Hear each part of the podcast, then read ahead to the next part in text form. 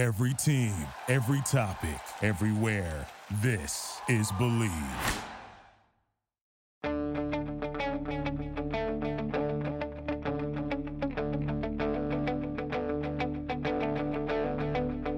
Ich warte seit Wochen auf diesen Tag und tanz vor Freude über den Asphalt. Als wär's ein Rhythmus, als gäb's ein Lied, das mich immer weiter durch die Straßen zieht. Komm dir entgegen. Hello and welcome to Gegenpressing, the Bundesliga podcast. I'm Manu Veth, he's Stefan Bienkowski. Stefan, how's it going? Yeah, good mate. How are you? I hear. I, I, I feel. Actually, I don't feel. I know that you're uh, once again globetrotting, aren't you? Yeah, I am globetrotting. I'm in Louisville, Kentucky. Um, not a place that you would think has anything to do with the Bundesliga, but wait, wait. Kaiserslautern are in town. Um, and we'll get to that in a moment because while I was here, I was actually able to um, talk to Terrence Boyd, the former U.S. men's national team striker um, and current Kaiserslautern striker, right? Um, had a fantastic season with Kaiserslautern in the second Bundesliga, and he's they're now here to play a friendly. So I kind of double tasked this by um, there's going to be a feature on Louisville City um, coming up on Transfermarkt, and of course we're going to have a bunch of content on on gegenpressing on Kaiserslautern as well. So um, on top of this podcast, but Stefan, I had Terrence Boyd for 15 minutes, so I think the plan for us was to do that as part of this bonus show. Also, this bonus show was planned to be the head coach of the year because I've been traveling um, and you've been busy with market value updates, also with Transfermarkt, both of us, right? Um, we've decided to do that next week and on this show talk about the German national team and then of course have the Terrence Boyd interview as well as part of this podcast. Yes, and that's also partly down to Mark C, who's the only person who commented on my newsletter this week to simply say, "Forget about Julian Brandt. We need to talk about Germany." So, Mark, mm. if you're listening, uh, we're taking your advice. And yeah, before we get into that though, I think it's probably worth poking some fun at me because when we got on the call just before we started recording, um, I thought you were in a completely different part of the country. Uh, I feel like my dreadful uh, knowledge of America, the continental United States geography seems to be a theme on this show. And uh, another example of that is me thinking you were in St. Louis because, with no offense to the great state of Kentucky, I didn't even know there was a Louisville. Um, and yeah, so I thought you were in Missouri, which I think is where St. Louis is. I hope it is. Yes. Um, yes only to find out that uh, you're in a, a, completely different part of the country. So there we well, go. Well, it's not that far by American standards. I, I, think there's some weird sports rivalry going on between St. Louis and Louisville, and I think there's also a historical connection. Uh, which I'm not going to say what it is because I would have to make it up because I'm not sure what actually is. I think they're both named after Louis the Fourteenth if I'm not mistaken. Yeah, it makes sense if they were French before the English bought them. And uh, oh, what was the what was the thing called? I can't remember. I'm sure American listeners will be shouting it out through their cars. Yeah, you know what? Let's let's let's be careful here because we're gonna make up some shit that we have to all pay a heavy price for in the comments. The, the, the, Louisiana Purchase. I knew it was something like that. Yeah, the Louisiana ah. Purchase. That's what it was. Uh, is when uh, the acquisition of territory of Louisiana by the United States from the French First Republic in 1803. Uh, mm. Today, which includes Arkansas, Iowa, Iowa, Missouri, Kansas, Oklahoma, Nebraska, Minnesota, Louisiana, blah blah blah blah blah. So yeah, and so on and so on make, and so forth. Yeah, yes. that does make sense. Yes, it's French a very old city for American standards, founded in 1789, I believe. Um, mm. It's actually really nice, Stefan. It's actually um, it's going to sound like such a Scottish thing, uh, but that's actually still younger than my parents' house, which is. oh dear! Yeah, that yeah. is funny. Um, it shows but, the difference in the old world and the new world. But but but um, there's a good chance that some of the scotch you've been drinking, the barrels, have come from here. No, there's right? not. How dare you? Scotch is from Scotland. That is sacrosanct. But, you cannot say don't that. they use bourbon barrels for some of the Scotch? They do. That- You're absolutely yes. right. Actually, I, Paul. I was about to jump down your throat there because uh, some people accuse, some people think Scotch is just whiskey rather Mm-hmm. than from Scotland. But you're you're you're absolutely spot on. I apologise. They use Yeah. whiskey barrels. They also use um, oh, uh, not rum. Um, oh, what's the- Brandy. what's the- brandy. That's right. Yeah. Yeah, because like th- that's uh one of the big difference between um, Scotch and bourbon is that bourbon is is uh, virgin barrels, right? Oak barrels, and then um, Scotch oftentimes uses barrels that have been used for something else previously. Um, that's my whiskey knowledge coming through, and this Louisville being the home of bourbon, um, there's a good chance that some of the Scotch you had, the barrels actually have come from here first, which is kind of cool. So there you go. There's your Scottish connection. lovely, lovely. Um, should we move on from American and Yes. Scottish history to the, the here and now? As much as Hansi Flick would probably rather we did talk about whiskey for the next thirty minutes. I, I, he made me drink a whiskey after the game yesterday. or two, or three. Uh, there was bourbon involved yesterday. I was I was pretty bad. Uh, there might be a good chance for a rant at some point during this podcast, Stefan, because it's been abysmal. I get it that it's just been friendlies, right? Um, I think of these three games, the 3 3 draw against Ukraine is probably the most excusable because that was the Benefizspiel. It's a thousands game. It's a game against a country that's currently um, being violated by its bigger neighbor. Um, I, I could sort of overlook that result, if you know what I mean. Like, as a singularity, if it was just that, I'd be like, okay, well, whatever, it happens. But then came Poland, where they actually didn't play terribly, but it still wasn't enough. And then yesterday was just shocking. Um, and I know they're all friendlies. I know it's all preparation for Euro 2024.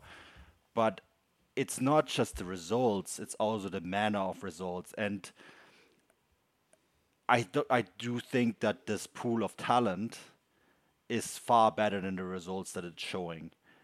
And, you know, we can poke holes at this Germany team, no problem. Absolutely no problem. And, you know, if you if you put them up against another level or team that is their same level, we can say, well, this is a weakness, that is a weakness, etc. But they were playing, by all due respect, Ukraine, Poland, and Colombia, right? Mm. Those are teams that they should be able to beat. And um, it is also the way they're playing, Stefan, that really concerns me. And I, I'm not sure that Flick still reaches that team.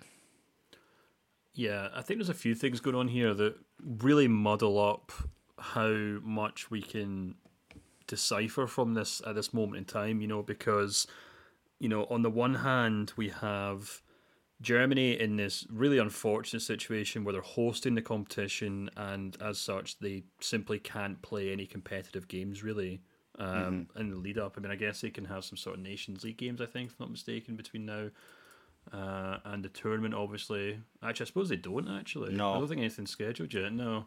Um, and look, we've seen nation, uh, host nations go through this quite a lot. You know, Brazil come to mind uh, in, in the lead up to their World Cup, where you know they were struggling to kind of pull things together because they just can't really gauge how good they are when they're not playing competitive matches. And on top of that, um, yeah, this run of fixtures was just a dreadful example of that. Obviously, I mean, you're absolutely right with the Ukraine game. Actually, I think Scotland. Uh, I went to watch uh, Scotland play Ukraine actually, and it's a similar sort of thing whereby, um, you know, after the war started, and it was a similar sort of thing in the sense that you kind of can't really take it obviously as a serious result or a serious game.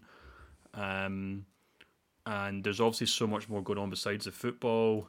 I think we could even really push the Poland game into that as well if you consider the fact that it was basically a glorified testimonial for Jakub Blaszczykowski, who Yeah. came off after 15 minutes. The entire match stopped. He gets a guard of honor. And there's even like DJ sets and, you know, stages behind the goals and stuff like that. So by no means like a competitive environment. Uh, and then, as you said, the Colombia game, which I think probably did a really good job of just kind of underlining how kind of off the pace this Germany team are. And the issue as well is even if they did have competitive games, even if they did have, you know, maybe their tactics all spot on and the players were all, you know, facing the same direction or whatever it is, then we're still at the very end of a season where so many players will be absolutely exhausted. Um, and it just feels to me like the worst time to try and pull together a national team. Um, but having said all that, there are clearly big issues with this Germany team, and mm.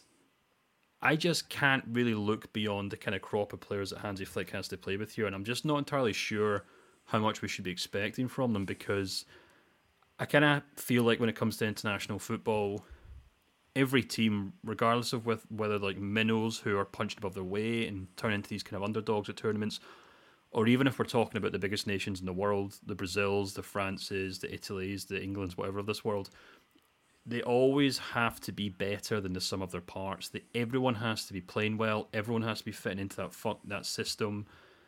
Everyone just kind of has to be on the same page. You know, even teams who have tremendous individual talent, like France with Mbappe or Argentina with Lionel Messi, they still have mm. to fit into a system. Now, maybe that system is catered to them and gets the best out of them, but it's still a system that works in the same in the in a in a certain way. And it just feels to me like Flick hasn't really found a system yet for these players.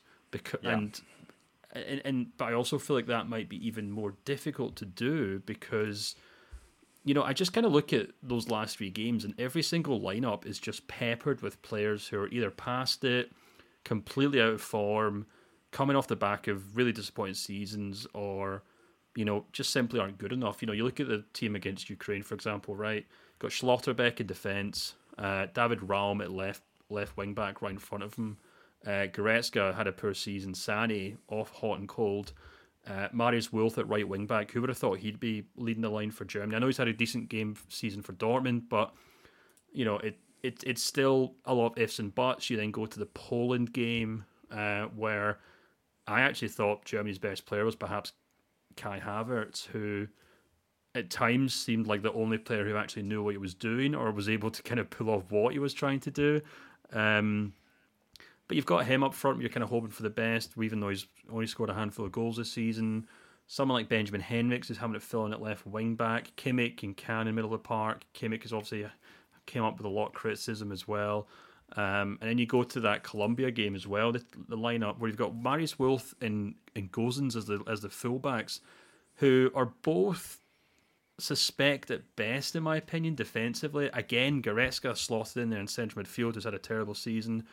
Um, you know, Leroy Sané there, Kai Havertz again. It, it, I guess the point I'm trying to make here is that, you know, it, for, for Germany to play well and for the entire team to play well, Hansi Flick is basically in every single match here hoping that five or six players uncharacteristically play out their skin. You know, he's expecting things of so many of these players that they just haven't shown either this season or ever for Germany and it just feels to me like too many ifs and buts when you can and you know I do I, I do genuinely wonder if the, the issue that Germany are just dealing with here is they just don't really have the strength and depth that they used to have back in the day.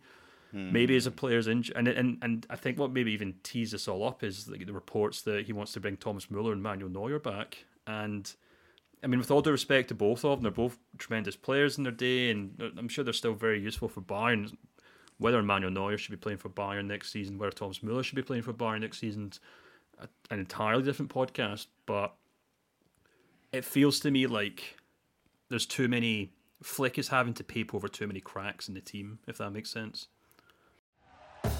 Thank you for listening to Bleav. You can show support to your host by subscribing to the show and giving us a five star rating on your preferred platform. Check us out at Bleav.com and search for B L E A V on YouTube.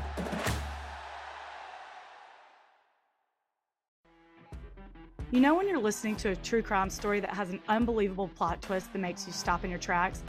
That's what our podcast, People Are the Worst, brings you with each episode. I'm Rachel. And I'm Rebecca. We're identical twins who love true crime cases that make you say, didn't see that coming, and we hate the people responsible for them.